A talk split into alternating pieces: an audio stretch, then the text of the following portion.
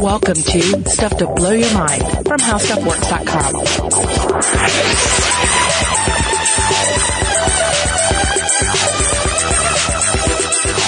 Now therefore you are hereby ordered, commanded, and required to execute the said sentence upon him, the said William Kemmler, otherwise called John Hort, upon some day within the week commencing on Monday, the 24th day of June, in the year of our Lord 1889, and within the walls of Auburn State Prison, or within the yard or enclosure adjoining thereto, by then and there causing to pass through the body of him, the said William Kemmler, otherwise called John Hort, a current of electricity of sufficient intensity to cause death, and that the application of such current of electricity be continued until he, the said William Kemmler, otherwise called John Hort, be dead.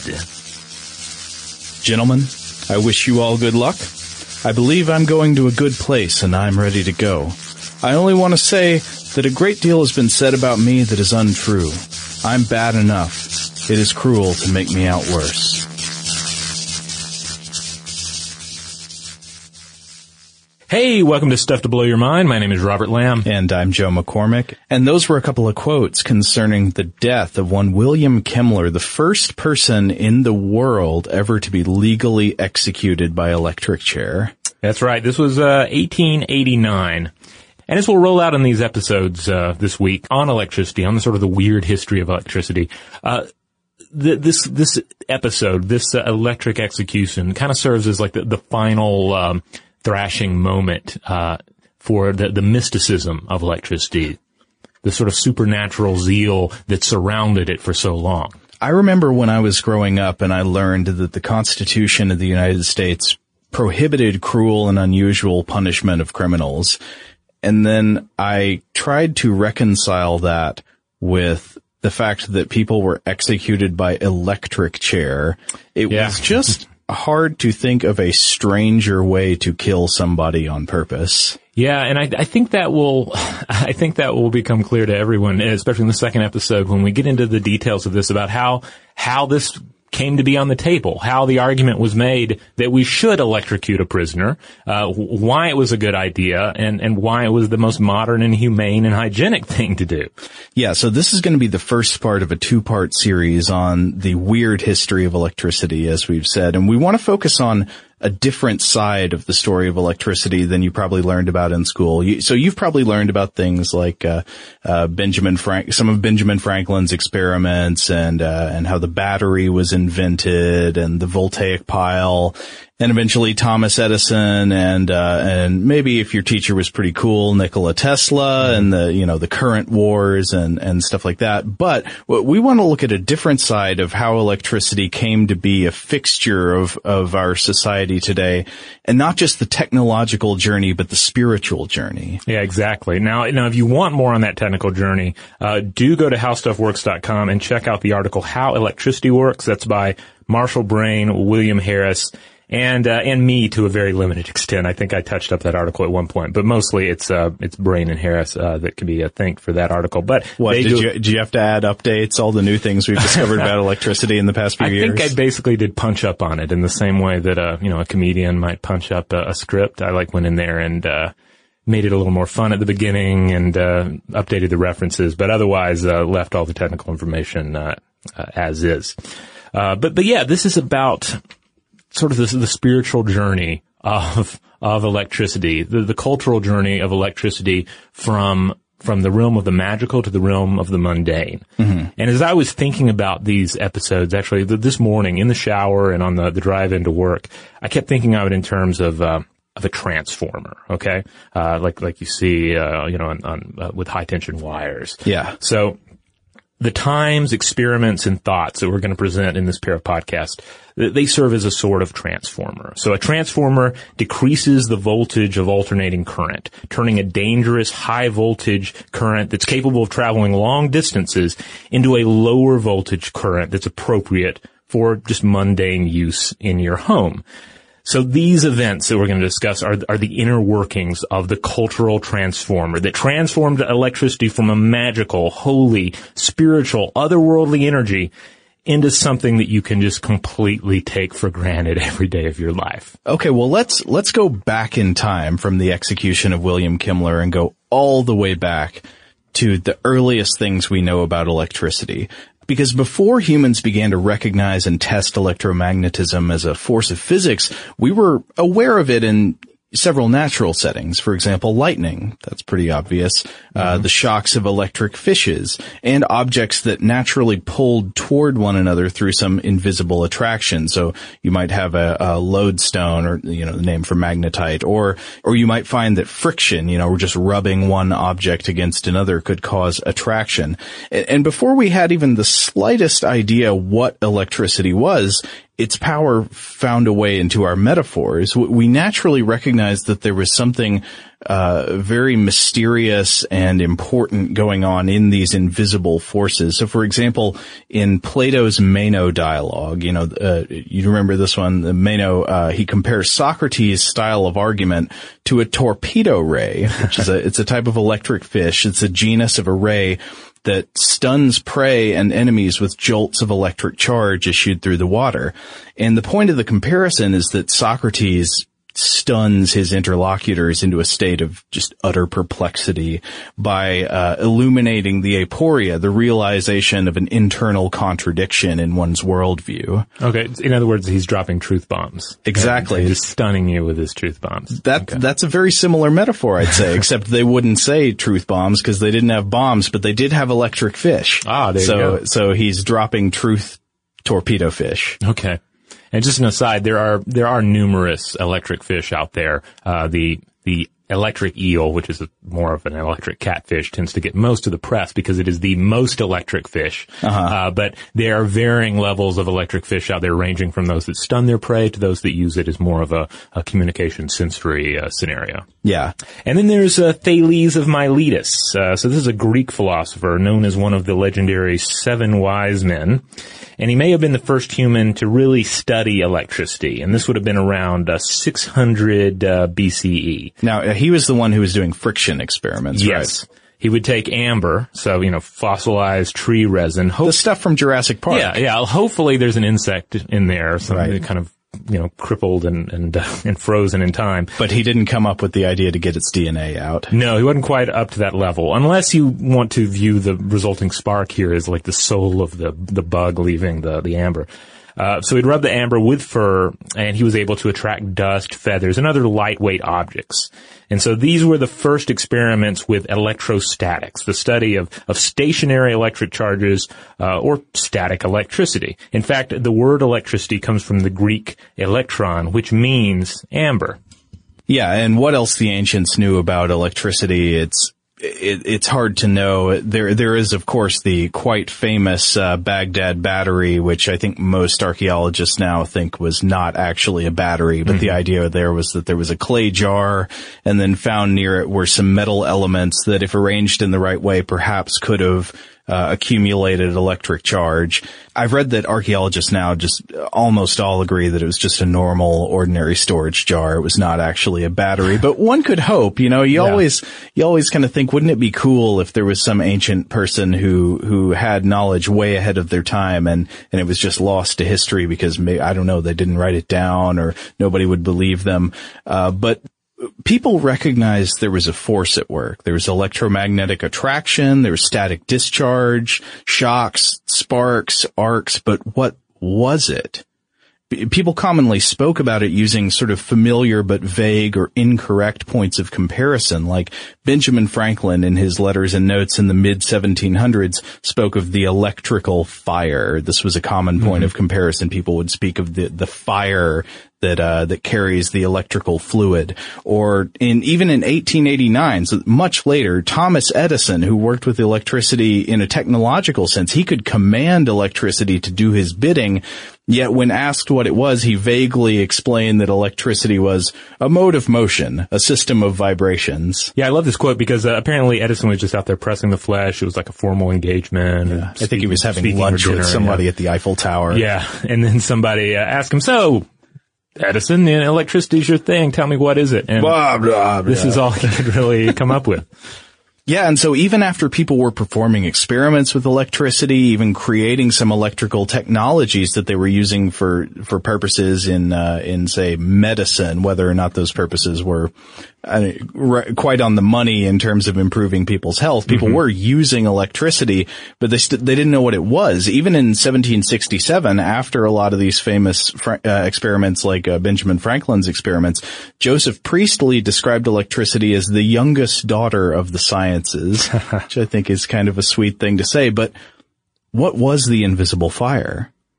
The electrical fire, it, it, seemed, it was a natural force of the world, people understood, and yet it, it, commanded a sense of mystery because it was invisible most of the time. It could act at a distance like a ghostly force almost, you know, the attraction between objects could be mm-hmm. like a ghost reaching out through the ether to pull things toward one another. It could spark in the dark. And uh, these were strange and mysterious phenomena. Even when people began to be able to control it, they didn't know what it was. So the, the modern era of electrical research, I think is often traced back to the ad, to the creation of the Leyden jar, right? So the Leyden jar was a, a thing that was invented in the 1740s, usually cited as 1745 or 46, discovered independently by different people at different times. But the, the Leyden jar was what was then known as a condenser, but it's what we'd now call a capacitor. So in simple terms, this is a device capable of storing and quickly discharging a large amount of electricity. Yeah, I've read uh, the the Leyden jar, particularly the one uh, that was uh, created by uh, Dutch instrument instrument makers Eduard van Kleist and uh, Peter van uh, Musschenbroek. This was basically a glass jar full of water and had a nail in it. And this mm-hmm. was, this was able to, they were able to use this to store an electrical charge. Yeah, they had, uh, they had different metals on the inside and outside and the, the differential between them could allow electric charge to accumulate and then mm-hmm. you could discharge it. Yeah, and, and pretty massively. Like apparently, uh, the first time Musschenbroek used the jar, he basically shocked the hell out of himself. I mean, didn't die, but tremendous amount of shock coming out of, of, this jar of water and nail. Well, but once you look at what this kind of jar is capable of, delivering a shock like that, mm-hmm. obviously some applications could come to mind. Yes. And they sure did come to some minds, especially the mind of one Benjamin Franklin. So you might know about some of Benjamin Franklin's experiments with electricity.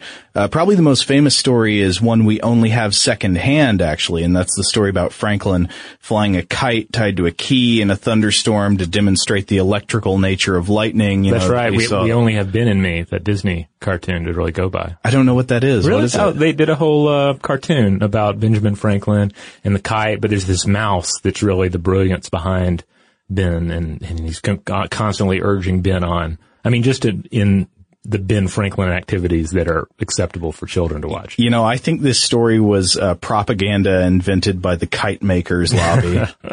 no, but seriously, so we don't know if this story actually happened or not. It, it, it probably did. We get the story from uh, Franklin's friend Joseph Priestley, who re- reported it later, so not from Franklin himself. But Franklin certainly did do lots of experiments on electricity. He invented the lightning rod, mm-hmm. uh, which is a rod mounted on top of a building that's connected to a wire leading down to a ground rod embedded in the earth. And what this does is it gives the lightning a an avenue of travel from the top of the building to the ground, uh, sort of a harmless path, rather than it going through the building, starting fires, potentially damaging people or structural elements. Yeah, it's like the expressway going around a major population center, so that the traffic doesn't have to go directly through town, where it can cause all sorts of havoc. Yeah, so you've probably heard about these things, but you might not have heard about Franklin's experiments in the electric slaughter of large fowl. Ah, specifically the turkey, which I, I do want to just throw in really quickly that um, Franklin uh, famously said that uh, that he thought the turkey should be the national bird,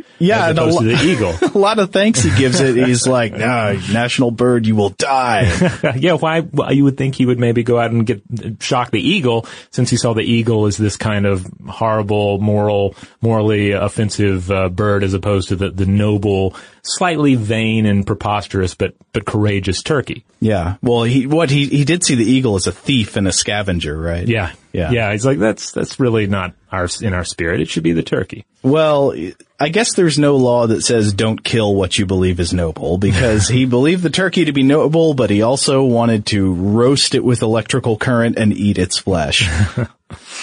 Well, I guess it's easier to obtain a turkey than an eagle. That's true. The that. Eagles fight back. Yeah.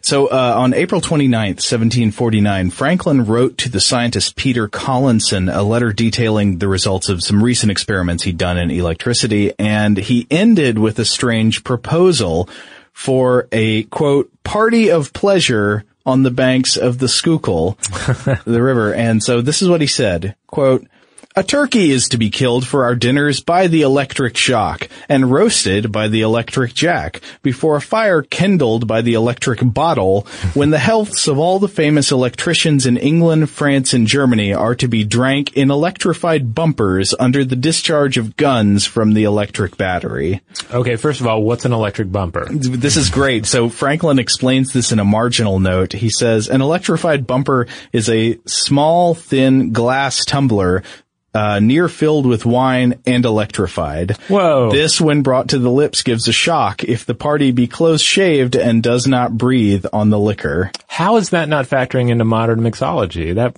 uh, you think that would? I could see that going over huge at trendy bars, right? Like Especially glass. Yeah, well, it seems like it would really go with the, you know, those trends in the 19, I guess was it the 50s where they'd have uh, electric movie seats that would shock you Oh, during the yeah, the horror movie. tingler, mhm. Yeah, so they should have served drinks that would shock you as well. Huh. So anyway, Franklin's uh, attempt to slaughter turkeys with the electric discharge of Leyden jars, which is what he was using, the the Leyden jars we talked about earlier, Uh-huh. uh, those were his electric bottles. Uh, this happened in 1750, and it did not go so well, according to a letter from one William Watson to the Royal Society in London.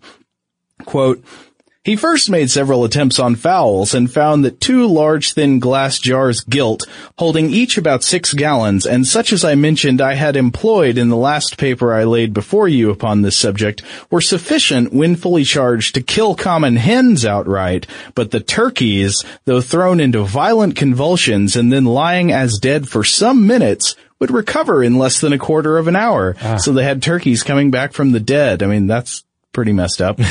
uh, Watson continues, However, having added three other such to the former two, and he's talking about the Leyden jars there, uh, though not fully charged, he killed a turkey of about 10 pounds weight and believes they would have killed a much larger. He conceded, as himself says, that the birds killed in this manner eat uncommonly tender. You know, that's that's one heck of a Yelp review. But uh, but but I do appreciate the spirit of the thing. The the spirit of the dinner was we're just going to have a completely electric dinner. Everything from the death of the bird to the cooking of the bird to the the the, the curious way that the drinks make your lips tingle. Everything is going to be powered by this this this divine energy that we are now harnessing with our modern science. Well, it almost sounds like the scientific counterpart to those spirit parties people would Yeah. have, where you know, the, where you'd have a séance and you'd have people doing all kinds of spiritualist games and demonstrations. Here, it, it's the other side of the coin, but they're using natural phenomena. Yeah. Though then again, how natural? Because all these mysteries remained. What is Right. the electrical fire? Like ultimately, they're playing with something that they don't completely understand. Um, you know, now with that, I have to add the caveat that that a lot of us today do not really completely understand the electricity that we're uh, we're employing. Right, And- we're we're fine to let it power our toaster ovens and cook our Eggo waffles, but we don't really we couldn't engineer electrical uh, dynamos ourselves. Exactly. And of course, that's just part of modern life. And then it should also be stressed as well that we haven't completely uh, filled in all the, uh, the all the blanks, all the spaces in our understanding of electricity itself. Uh, though our which is kind of weird to imagine. yeah, yeah. But back to the dinner party. How did our host uh, recover from this uh, setback of reanimated turkeys? Well, yeah, you might think that the turkeys coming back from the dead would be enough to stun you into silence, but but Franklin was in for another shock because he actually managed to shock himself so bad that he was knocked unconscious. Oh. Uh, Watson writes later in this same uh, letter that he says, "From this experiment may be seen the danger, even under the greatest caution, to the operator when making these experiments with large jars." For it is not to be doubted but that several of these fully charged would as certainly by increasing them in proportion to the size kill a man as they before did the turkey. All right. So here we see the, uh, two sides of the coin. Like on one hand, electricity can be managed, it can be used, uh, it can be played with, but it can also prove dangerous. Uh, in, in high enough qua- quantities. Uh, Certainly, and indeed, electricity experiments could prove deadly if proper care was not taken. I want to look at one example, which is uh, Georg Wilhelm Richmann. So he was a scientist. He was experimenting on electricity. He was conducting an experiment involving an insulated lightning rod during a storm in St. Petersburg in 1753. And Richmann got dead. He was struck dead in his lab by what has been described as a burst of ball lightning. I, I want to read out the account here, which is bizarre and fascinating. Uh, so this is a letter to the Pennsylvania Gazette from March 1754 explaining what happened to Richmann. It says, the place for the experiment was a kind of gallery with its entrance toward the north and a window toward the south.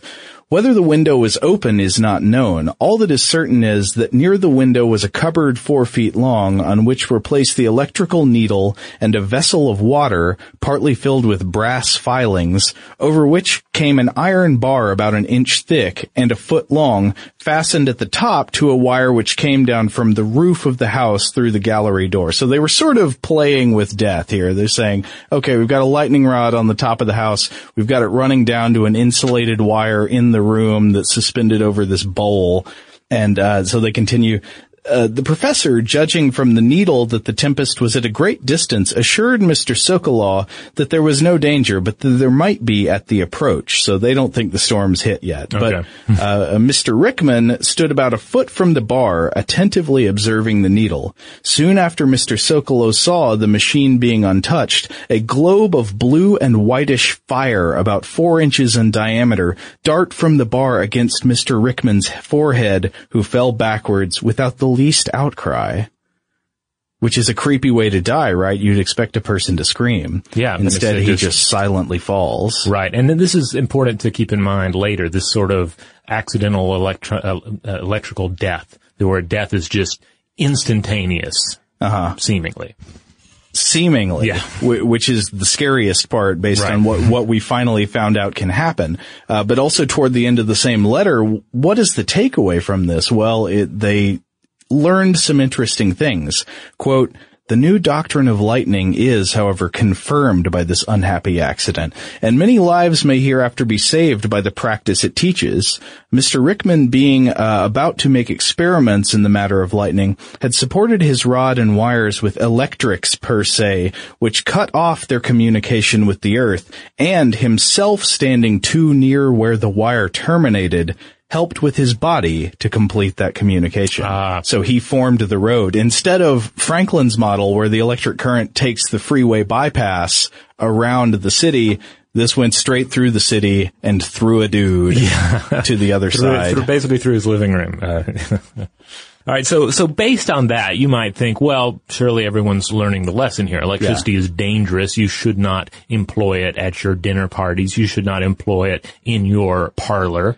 And yet, uh, we see the trend go in the opposite Yeah, direction. exactly the opposite way. So that was 1753 that that happened to Richmann and, and at the same time in the salons and galleries of Europe and North America, electricity was becoming the hottest bit of edutainment uh, that, that there had ever been. So th- I, I want to draw now from, mostly from a paper called Sparks in the Dark, The Attraction of Electricity in the 18th Century by Paola Bertucci. And she's been a really good source for us in these episodes. Uh, several of her papers have been Yes. uh, big sources of our research. She's done a lot of work on the history of electricity and, and these papers are great reads. Yeah, uh, we'll make sure to link out to some of her materials on the landing page for this episode at stufftoblowyourmind.com because, yeah, she seems to be one of the, the, the forefront researchers and historians on the history of electricity.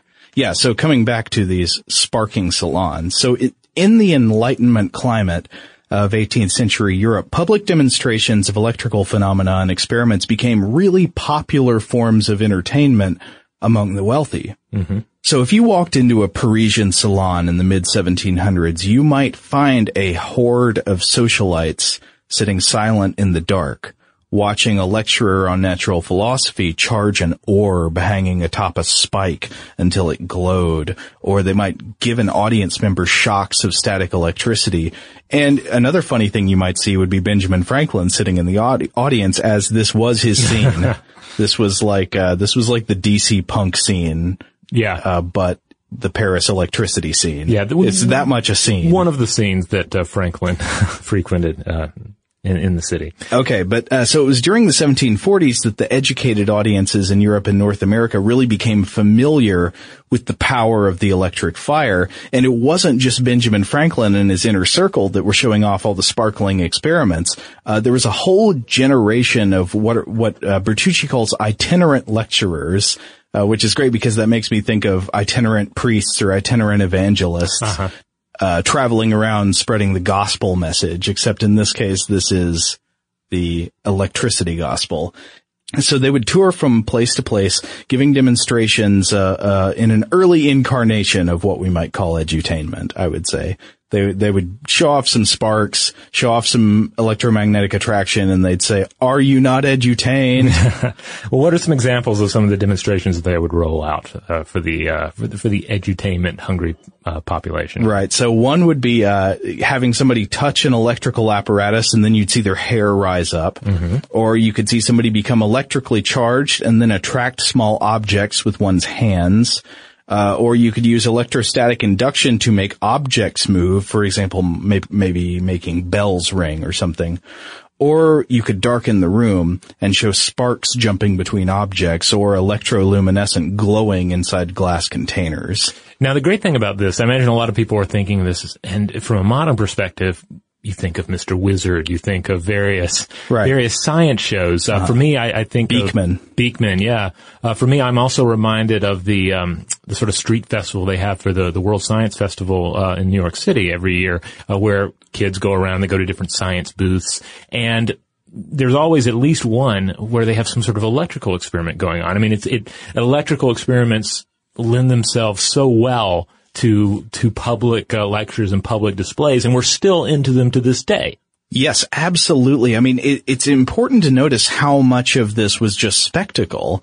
I, I don't know how much the average person was learning from these demonstrations in the salons, especially given how little the people lecturing probably knew about electricity. Like we said, we, they didn't know about electrons yet. Right. Uh, we didn't know what the electrical fire was. There were a lot of, uh, uh, suppositions, you might say. But, but it's funny to imagine the level of confidence in the display and the spectacle of it versus what was actually probably misinformation being communicated to people. So the demonstrations really played to the senses. They had flashes of light, crackling noises, uh, smells, even sometimes like a sulfurous smell in the aftermath of things. Uh, a couple of examples of people who, who would give these things. One was, uh, Jean-Antoine Nollet, who was a French physicist and instrument maker, and he would arrange experiments with chains of people holding hands who would be shocked in unison as the person at one end of the chain touched the rod or the inner surface of the Leyden jar, and the person at the other end touched the outer surface. And there's something almost weirdly orgiastic about this, isn't there? Yeah, well, it reminds me of uh, these these scenes of seances taking place uh, more or less around the same time. Hold hands in a circle, yeah. Yeah, and, and, and all, all of this also reminds me of magic tricks, except in this case, the magic is real. I mean, the magic is an, is a natural phenomenon that we don't have, at this point, we don't have all the answers for and thus still retains a lot of its magical qualities. Yeah, yeah. So as much as these lecturers probably wanted to emphasize the, the scientific and natural nature of the electrical phenomena people were observing, th- there is undoubtedly a very spiritual power to what people were experiencing at these mm-hmm. demonstrations, if you know what I mean. Yeah, yeah. Uh, a couple other things that might be showed off. One, one thing was medical electricity began to emerge in this period in the mid 1700s as the sort of useful incarnation of this force, which, uh, I mean, that's funny to imagine back then. Uh, but, but, uh, though the medical utility of the electrical fire was still debated, demonstrators began in this period to definitely offer therapeutic electrical shocks to people who sought them for, I guess, primarily conditions of the nerves. Yeah, I mean, here's this uh, electricity that has this kind of um, you know magical quality to it already. Mm-hmm. You're definitely going to feel it. So you wrap a little bit of uh, healing hocus pocus language around it, and uh, you have yourselves uh, potentially one heck of a placebo there, right? Yeah, yeah. And so uh, there, there were a couple other things that uh, Bertucci mentions that were often showed off. There, there were thunder houses and the the Aurora flask. I love the idea of a thunder house. This was it was basically a demonstration that was sort of an ad for the lightning rod because it was a model house. So imagine a dollhouse, then with a lightning rod sticking out the top of it. Then the demonstrators would shock the house with electrical discharge, and if the rod was properly grounded grounded, nothing would happen, but if the rod was ungrounded, a shock to the house would ignite gunpowder planted inside the dollhouse and cause an explosion. And then also there was a thing called the Aurora flask, which was a pear-shaped glass bulb designed to simulate the luminous display of the Aurora Borealis inside a container. Huh. So that's a weird way that we could put this, this amazingly beautiful, vast, uh, natural display inside a bottle which is almost a metaphor for what these people were doing. You know, they were taking the most powerful and mysterious, huge, grand forces of nature and, and capturing it and putting it in a bottle that you could look into and tap on the glass. Yeah, lightning in a bottle. And then all the way to our modern time where what is a, what is a light bulb but another form of lightning in a bottle and yet the most uh, mundane thing imaginable. Yeah, and I think because partly because of all these demonstrations people began to think of electricity as uh, as sort of the the embodiment of all the force of the cosmos. So in the second half of the 18th century, people were beginning to explain all kinds of natural forces through the the electrical fire. So obviously lightning and thunder, but people started to say, well, earthquakes, that's probably electricity too. uh, tornadoes, whirlpools, it's all electricity. And Bertucci says, quote, such demonstrations contributed to the construction of an electrical cosmos, health, sickness, thunderstorm, earthquakes, and aurora borealis all resulted from the motions of the electrical fire. Again, taking on what sounds like kind of a spiritual aspect. Yeah. It's almost like the, the, you know, the power and love of God that controls the motions of all the spheres.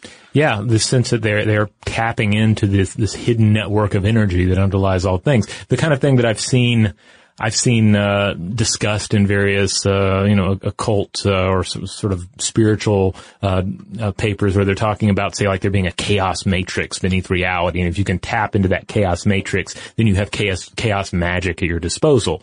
Like this is this is as if one were suddenly saying, "Hey, we found the chaos matrix, and we can make the chaos magic fly from the, the tips of our fingers. Now, what is the D&D alignment of the electrical phantom? Is it chaotic evil or chaotic neutral? I think chaotic neutral. Uh, yeah. Uh, it's all, but it, it, it, it all depends on how you engage with it. Okay, now we're going to take a quick break, but when we come back, we're going to hear about one of the weirdest demonstrations of the electrical fire. Hey everybody, you know the importance of having a quality, professional looking website out there today. I mean, that's, that's how you represent yourself to everybody and you want it to look sharp, you want it to be easy to use, but you also don't want to completely break your brain or have to learn some sort of new code in order to build the thing. Right. If you, if you just kind of go out there into the wild and say, oh, hey, I'm going to make my own personal website, you know what you're going to end up with it's going to look like it was made by somebody who didn't know what they were doing and even, even to get to that point, it's going to be a, a, rough journey. But if you want to have a website that looks like something that could have been made by a professional web developer, uh, even though you're not, you might want to think about Squarespace. That's right. Their sites look professionally designed regardless of your skill level. You don't need to learn any code. The tools are intuitive, easy to use, and hey, you get a free domain if you sign up for a year. So you can start your free trial site today at squarespace.com. Uh, when you decide to sign up for Squarespace, make sure you use the offer code MINDBLOWN. That's our code M-I-N-D-B-L-O-W-N to get 10% off your first purchase. Squarespace you should. All right, we're back.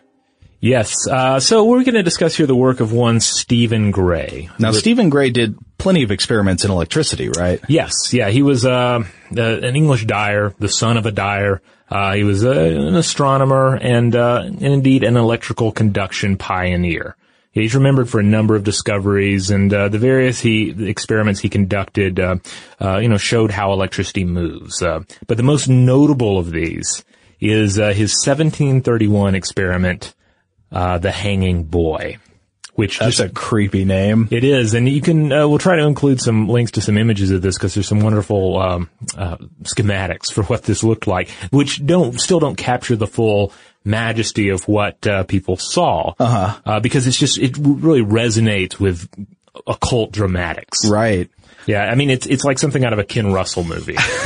I love that you make that comparison, uh, because Ken Russell really captures this kind of sense of the electrical demonstrations, right? This, mm-hmm. this bizarre intersection of the magical and the scientific. Yeah, totally. So I'm, I'm going to try and present it to you, uh, as if you were showing up for a presentation of the Hanging Boy. Wait, so you're you're saying I've accepted an invitation to come view the Hanging Boy? Yes, yes. I'm that kind of person. You are. You, you know, you're you're one of the local. You're in the local science community. You're you're interested in this kind of thing. There's something cool going on, so you're going to go check it out. So you enter the private home of a of another upstanding member of the scientific community. Okay. And you come and you find that the furniture's been rearranged, the lighting has been dimmed, and everyone is gathered in uh, the largest room of the house for this very peculiar experiment. So you've been looking forward to it for weeks. You're making a lot of assumptions about me and my yeah. feelings toward the hanging boy. The, this is the biggest, this was a hit all over Europe. This is like finally getting to see cats or something, right? Okay. Um, what is it? Tell me. Okay.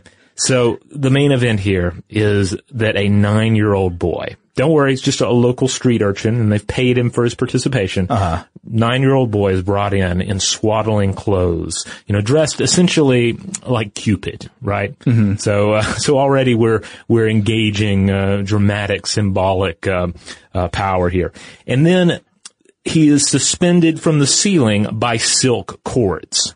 Oh, they got to be silk cords, of course. Oh yeah, yeah. I mean, what, what are, uh, to to suspend the boy with just uh, rope would be weird and just out of keeping with the uh, the symbolic drama of the thing, right?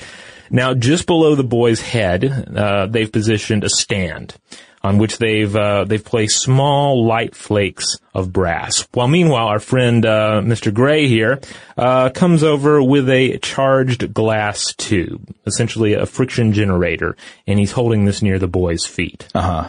And I'll read you a quote uh, to let, and this is from the the letters sent to, from Stephen Gray to one Cromwell Mortimer. Upon the tubes being rubbed and held near his feet without touching them, the leaf brass was attracted to the boy's face with, with much vigor, so as to rise to the height of eight and sometimes ten inches. so, uh, hold on, wait, so they were drawing, uh, pieces of brass leaf to his face. Yes, so the boy's hanging there from the silk, he touches this uh, electric wand at the boy's feet, and then all these flakes uh, of metal begin to to drift up, uh, fly up from the table through the air towards his face. Okay, what else they got? Well, they would have the boy reach out and turn the pages of a book without physically touching it. Okay. Uh, volunteers from the audience were invited to touch the boy's hand, and in doing so, they were able to turn the pages in the book with the same electrical magic just by touching the boy's hand. And uh, finally, the the main event was the lights were dimmed and the volunteer was asked to touch the boy's nose. And that's when crack, a visual spark flies between the flying boy and the audience member. Wow. So this, I mean, the whole thing is just fabulous because there's a sense of the boy as an angel. Yeah, uh, but also a child sacrifice. Exactly. There's a sense of child sacrifice, uh, and, and they kind of make him the sort of a literal embodiment of electricity as a, as a, as a, as a virgin, as this, this this child that is without uh, fault, a, you know, a wholly blameless creature. Well, there you get into something else that I think is going to be very important to talk about because there's this mysterium, there's this great strange mystery about what the electrical fire is. There's this spiritual element to it, but then there is also a very clear emerging theme of sexuality yeah. to electricity because I, one of the notes that I got from Bertucci about the hanging boy experiment was that uh, sometimes you, you, mentioned that he would transfer the electric fire to somebody else and they would be able to attract things. Well, she mentions that sometimes the boy transmitted the electric fire to a young girl who would attract light objects to herself. So a strangely mm-hmm. sexual theme. There's like the passage of the thing across the sex barrier. And this wasn't the only case of sexual themes emerging in uh, electrical demonstrations. For example, uh, Bertucci tells us in one of her papers that uh, the presence of women and the accentuation of sex differences became a crucial part of these electrical demonstrations in the 18th century. For example, a really popular experiment was called the electrifying Venus. Ooh. Yeah uh, also known as the electric kiss, which was invented by the German professor Georg Matthias Bose. And it goes like this. So you've got a, a beautiful lady standing on an insulated stool and an electrical apparatus charges her body with electricity. So this would probably be a, like a friction uh, generator. Okay. And after she's charged up, the demonstrator invites gentlemen from the audience to come up and steal a kiss from the electric Venus. Unfortunately for these amorous gentlemen, uh, as they approached the charged Venus with their lips, they would receive a spark to the mouth, and that would drive them back and discourage further attempts. Ha! Okay. So imagine how exciting this must have been to, uh, you know, a court lady in the 1700s who was sick of the advances and sexual harassment of the aristocratic men in her circle. They even try to kiss her and they get a shock. Right. Yeah. Uh, so, uh, uh Bertucci goes on to note. It's like, the, like the invisible fence except for, uh, exactly. for, for horny aristocrats. Okay. so Bertucci goes on to note that uh, Bose even wrote a poem about electricity. He, he was kind of a showman type. he wrote a poem about electricity, which he dedicated to the Princess of Gotha and the Duchess of Brule Colerath, uh, who were attendees of his demonstrations. And there's a section from the poem she quotes that says, once only, what temerity! I kissed Venus standing on pitch. It pained me to the quick. My lips trembled, my mouth quivered, my teeth almost broke. That's intense stuff. Yeah. So even the demonstrator himself, knowing the risks, could not resist an attempt to kiss the sparking Venus. But to please the fellows of the salons, uh, the, they would not be entirely discouraged in their feats of electrical manliness, uh, because for their amusement, they could wield an electrified sword and use it to ignite small quantities of liquor. Well, all right. Well, they had that, and then to just sort of uh, leave everybody on a good note, right? Right.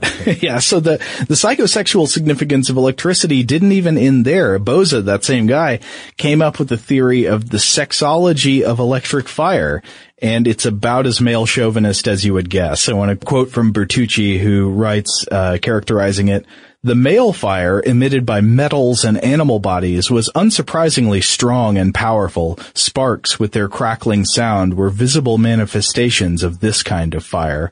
The female fire instead was a weak luminous emanation, the kind of light that characterized the aurora borealis. I love that because he's kind of using science to recreate Taoism in this uh, case. You know, the whole uh, uh, division of yin and yang energies uh, defining the universe. Oh, does that have a male female element? Oh yeah, yeah. One is like the the male is uh, is heat and, and power and strength, and the the female energy is uh, is colder and, and more subtle, and they're they're opposites in the universe. Huh. Well, that's the the cosmic electric spirit spirituality yet again. Yeah. So through the second half of the 18th century, there there was a lot of popular thinking that associated electricity with sex virility, and fertility. Electrical imagery showed up in erotic poetry all the time. There'd be talks about sparks and friction and, uh, and medical experts even promoted sexual health cures. I should have said experts. You, you couldn't hear me doing air quotes. Yeah. Medical quote experts promoted sexual health cures via the electrical fire. And there'll be more on that when we talk about a guy named James Graham in the next episode. Uh, but there's a weird paradox emerging here with the relationship between electricity and virility and health. How come the body seems to be able to be, uh, I don't know, sort of animated by electricity in one sense. You could be sparked into action. And yet the discharge of electricity from a Leyden jar might be enough to kill you that seems like a, a, weird tension there, right? Yeah, I mean, it kind of goes back to that uh, that that sort of weird uh, Taoist uh, uh, interpretation of male and female energies to a certain extent. Yeah, and so later in the 1700s, this comes to a head, I think, in the argument about the nature of animal electricity. So, like we said, there were electric fishes, and uh, so there was some knowledge about different types of bioelectricity. Uh, but but what happened in in the 1780s? Well, we had a man by the name of Luigi Galvani. All right, he was a mid 1780s Italian uh, physician, and uh, he you kind of you said Italian with an Italian accent. Uh, well, you can't say uh, Luigi Galvani without giving right. into it a little bit, right? Okay. Uh, so, in, in, one of his earlier experiments, he connected the nerves of a recently dead frog to a long metal wire and pointed it toward the sky during a thunderstorm. Uh, and then, with each flash, the the frog moved again, as if with life. So, so the twitched. dead frog. Yes. And and this this suggests a kind of uh, mechanical connection between the parts of the body and the electrical fire, right? Indeed. I mean, this is where we get the term galvanism from, uh, which refers to muscle contractions due to an electric current. Now, at the time, uh, Galvani referred to this as animal electricity, uh, thinking he discovered a unique form of electricity, something uh, intrinsic to the muscle tissue. So external electricity could galvanize it, sure, but his argument was that it also possessed its own unique electricity as well. So he was saying these were uh, the the bioelectricity and the external electricity were different types of electricity. Exactly. Yeah, you bet you had two different species of electricity to deal with here. Um, and this didn't set well with everyone, particularly right. um, another name that resonates with uh, electrical history, um, uh, Alessandro Volta. Uh, you can hear the electrical terms in uh, both of their last names, yeah, right? Like yeah. galvanize and Volta. Yeah, so you know that this is this isn't just some, some nobody entering the fray. Uh-huh. So Volta he walks in and he's intent on disproving animal electricity. He doesn't buy it. He asserts that the uh, the animals here in um, in Galvani's experiments uh, reacted to electricity produced by two different metals used uh, to connect their nerves and muscles, and uh, and that it's not any kind of intrinsic special electricity. And this argument eventually wins over the scientific community. Mm-hmm. Um, Galvani conducted experiments to counter the claim, but never got very far in trying to convince anyone, and he eventually dies. But obviously, showing a connection between the workings of the human body, which w- still in many senses were uh, mysterious at the time and, yeah. and infused with spiritual and, and soulish potential with this supposedly, uh, I don't know, purely natural force like electricity that had to cause some feelings of maybe aporia, right? Yeah, yeah. I mean, and certainly I don't want to imply that Galvani wasn't onto something and wasn't himself, you know, a very, uh, intelligent guy that was making some breakthroughs in our understanding of electricity. But of course, these bioelectricity beliefs led to some pretty interesting and weird experiments, right? Yeah. Fast forward to, uh, January 1803. Convicted murderer George Forster or Foster, depending on which source you're looking at. He dies by hanging at London's Newgate prison. And then attendants transport his body to uh, the Royal College of Surgeons, also in London. So th- this in itself wasn't an uncommon practice. You have a fresh body; it's perfect for uh, uh, the exploration of human anatomy. Okay. But then they roll the corpse into a crowded operating theater where awaits uh, Giovanni Aldini, the nephew of the late Luigi Galvani. Ah. Yeah. And as you would imagine, uh, given uh, the podcast episode here, uh, he's waiting with a battery and some connecting rods. Oh, good. Yes. So you know what he's going to so do. So they've got a corpse coming in. Yep. He's, he's sitting the there with ready. his battery. Yep. Is he is he twirling his mustache? I, I should hope so. Um, maybe even with electricity. But uh, this is, from the the records, this is what Aldini had to say about the the results here. On the first application of the arcs, the jaw began to quiver. The adjoining muscles were horribly contorted, and the left eye actually opened. Ugh. In the subsequent part of the process, the right hand was raised and clenched, and the legs and thighs were set in motion. It appeared to the uninformed part of the bystanders as if the wretched man was on the eve of being restored to life. You know, and I bet for the people at the time, they didn't necessarily know that wasn't going to happen. Yeah, I mean, we we know now, but yeah, at the time uh, we were still figuring out how electricity worked, what it did to the body, and so uh, So I- less informed members of the audience, it seemed entirely possible that he might have brought this character back to life in Yeah. some form. If it's conceivable that the electricity is the soul, is the soul that animates the flesh, and uh, and that death causes the, this electricity to evaporate, could you restore the soul that animates the flesh to the body by charging it back up? Yeah, and plus if you're if you're buying into a basic biomechanical understanding or certainly mechanical understanding of the body, if electricity physically animates the body, then why not the mind itself? Why not the the, the soul? Why not the the person entire? Um, and of course, uh, a lot of this probably instantly brings to mind images of Frankenstein, of Dr. Frankenstein bringing his creation to life. Now, funny, I remember electricity being a big part of the movie, but I, I, and when I've read the book, I don't remember much mentioning of electricity in it. There's not a lot, um, but uh, a couple of things. First of all, like the timeline works perfectly for this. So Mary Shelley's uh, book comes out in 1818. So that's you know just a just a couple of decades in the wake. I think she would have been she would have been a small child at the time of uh, of the Georgia Forster Foster uh, reanimation experiment. Uh, but there's actually a, a, a portion of Frankenstein that reads as follows. Before this, I was not unacquainted with the more obvious laws of electricity. On this occasion, a man of great research in natural philosophy was with us, and excited by this catastrophe, he entered on the explanation of a theory which he had formed on the subject of electricity and galvanism, which was at once new and astonishing to me. Quote, Dr. Frankenstein. Well, as we'll mention in the next episode, Mary Shelley had more than one influence of mad science on her life, probably. Oh yes, yes. Um, because certainly, uh, you, I think you can see in Frankenstein. I mean, there's a lot to say about Frankenstein. We could do a whole podcast about uh, the cultural and scientific uh, underpinnings of that book. But uh, but yeah, there's a, a lot of the, the this new age of, of understanding and reason uh, of, of our attempt to uh, to harness all these natural uh, wonders with our scientific understanding. You see that in these uh, these these electric experiments we've discussed. You see that in Frankenstein as well.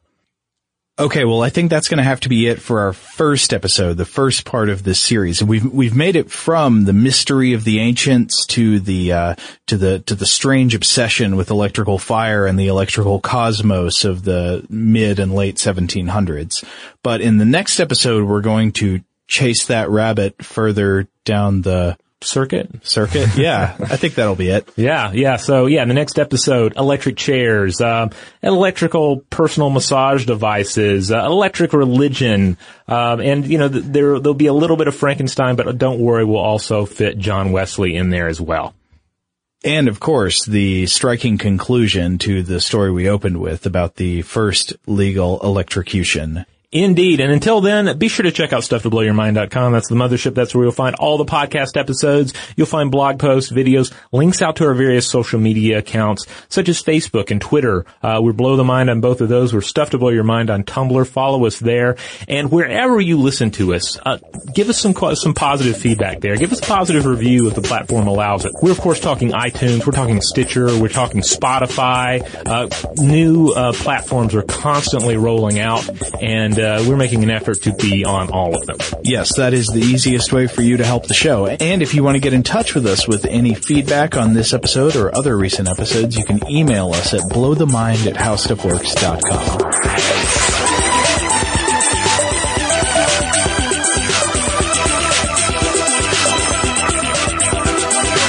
For more on this and thousands of other topics, visit howstuffworks.com.